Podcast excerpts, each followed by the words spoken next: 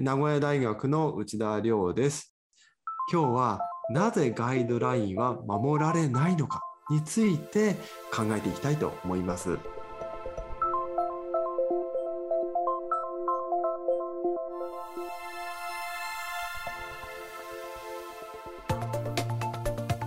学校の先生の過重労働が大きな社会問題として注目される中部活動をめぐる議論が広がりを見せています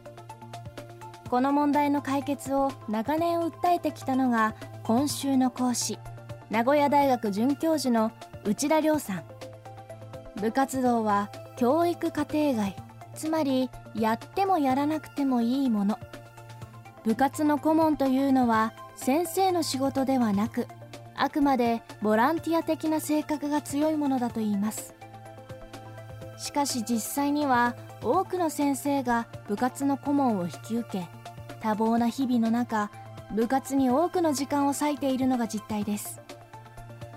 そして SNS には部活の顧問で疲弊する先生たちの声が今もあふれています。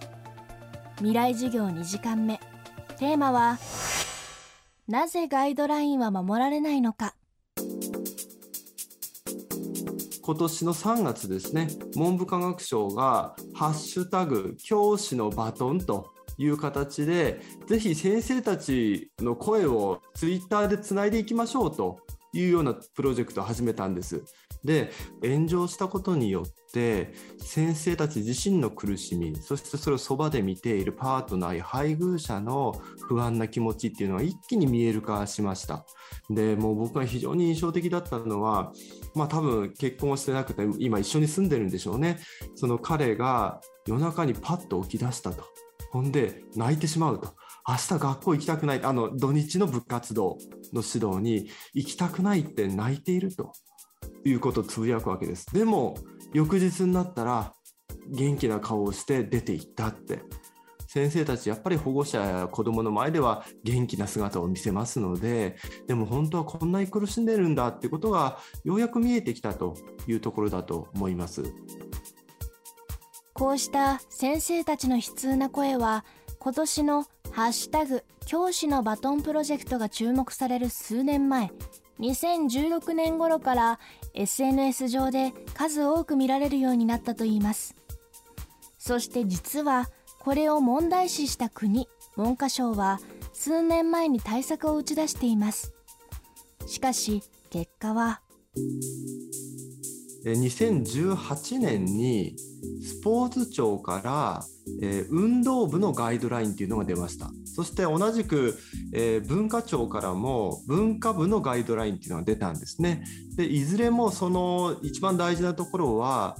練習量あるいは大会参加を含めての部活動の日数制限っていうのが一番大きなポイントでした。具体的には週5日まで平日まあ、1日休み土日1日休むぐらいのペースで週5日にしなさいというガイドラインが出たんですね。でそこからも読み取れるようにやっぱりもう部活が過熱してきたわけですこの2 3 0年。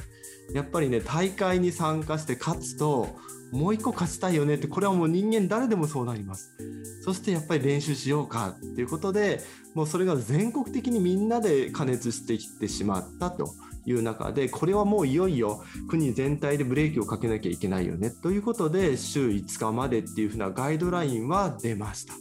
ところが改めて繰り返すと部活動はやってもやらなくてもいい趣味のような位置づけなんですね。趣味を規制するってどういうことだって話なんですよ。こういうふうに管理がどうしても及びにくくなるのが部活の特徴なんです。その結果まあ、週5日をしっかり守ってる学校自治体もあります。一方で練習を続ける学校も一方でたくさんある。特に大会前は、まあ、ある程度練習しっかりしてもいいでしょうっていう風な考え方も根強いので大会前はもう休みなしで練習したりするわけですね。でところが大会が年に1回ならいいけれども毎月あるわけですよ。そうなってくるともはやガイドラインはなんか合ってないようなもの毎回大会前だ大会前だって言いながらもう練習をたっぷりやっていくっていうことが起きてしまっているというのが現状です。でよほど部活をみんな楽しんでるのかなと僕もアンケート取ってみたりしましたそしたらね2人に1人がやりたくないって答えるんですよこれってすっごい不思議なことで普通2人に1人半分がやりたくない活動が加熱するなんてことなかなか考えにくいですよ。ところが加熱してきているっていうこれは一体何なのかっていうところが重要なポイントです。で一つはやっぱり子どものために頑張んなきゃいけないっていう先生自身の教師としての、まあ、過剰な意識というかそれが休めなくしている。そして保護者からもそれを期待されている。そして実は教員文化そのものにも大きな課題があって先生たち苦しければやめるじゃやめればいいじゃんと思うかもしれないけれども学校の教師自身がやっぱりやってこそ教師だよねっていう文化でずっと来たんですよね。なので自分たち自身でもやめれないっていう問題があるんですよね。で実際に例えば学校の前とか通ると部活の垂れ幕を入れてるじゃないですか全国大会行きましたとかああいう風にして本当に学校の中でも盛り上げそして地域住民からも「あの学校素晴らしいね」って言われっていうことでもうね部活っていうのは誰かが一人が加熱させてるんじゃなくって子どものためにそして保護者からの期待地域住民からの期待そしてやるもんだっていう教師文化そういう中でやめようやっていう声が結局学校の中でシェアできないっていうことなんですよね。その結果もうみんなでやりましょうっていうことがずっと続いているという状況です。未来授業今週の講師は名古屋大学准教授内田亮さん。今日のテーマはなぜガイドラインは守られないのかでした。明日も内田亮さんの授業をお送りします。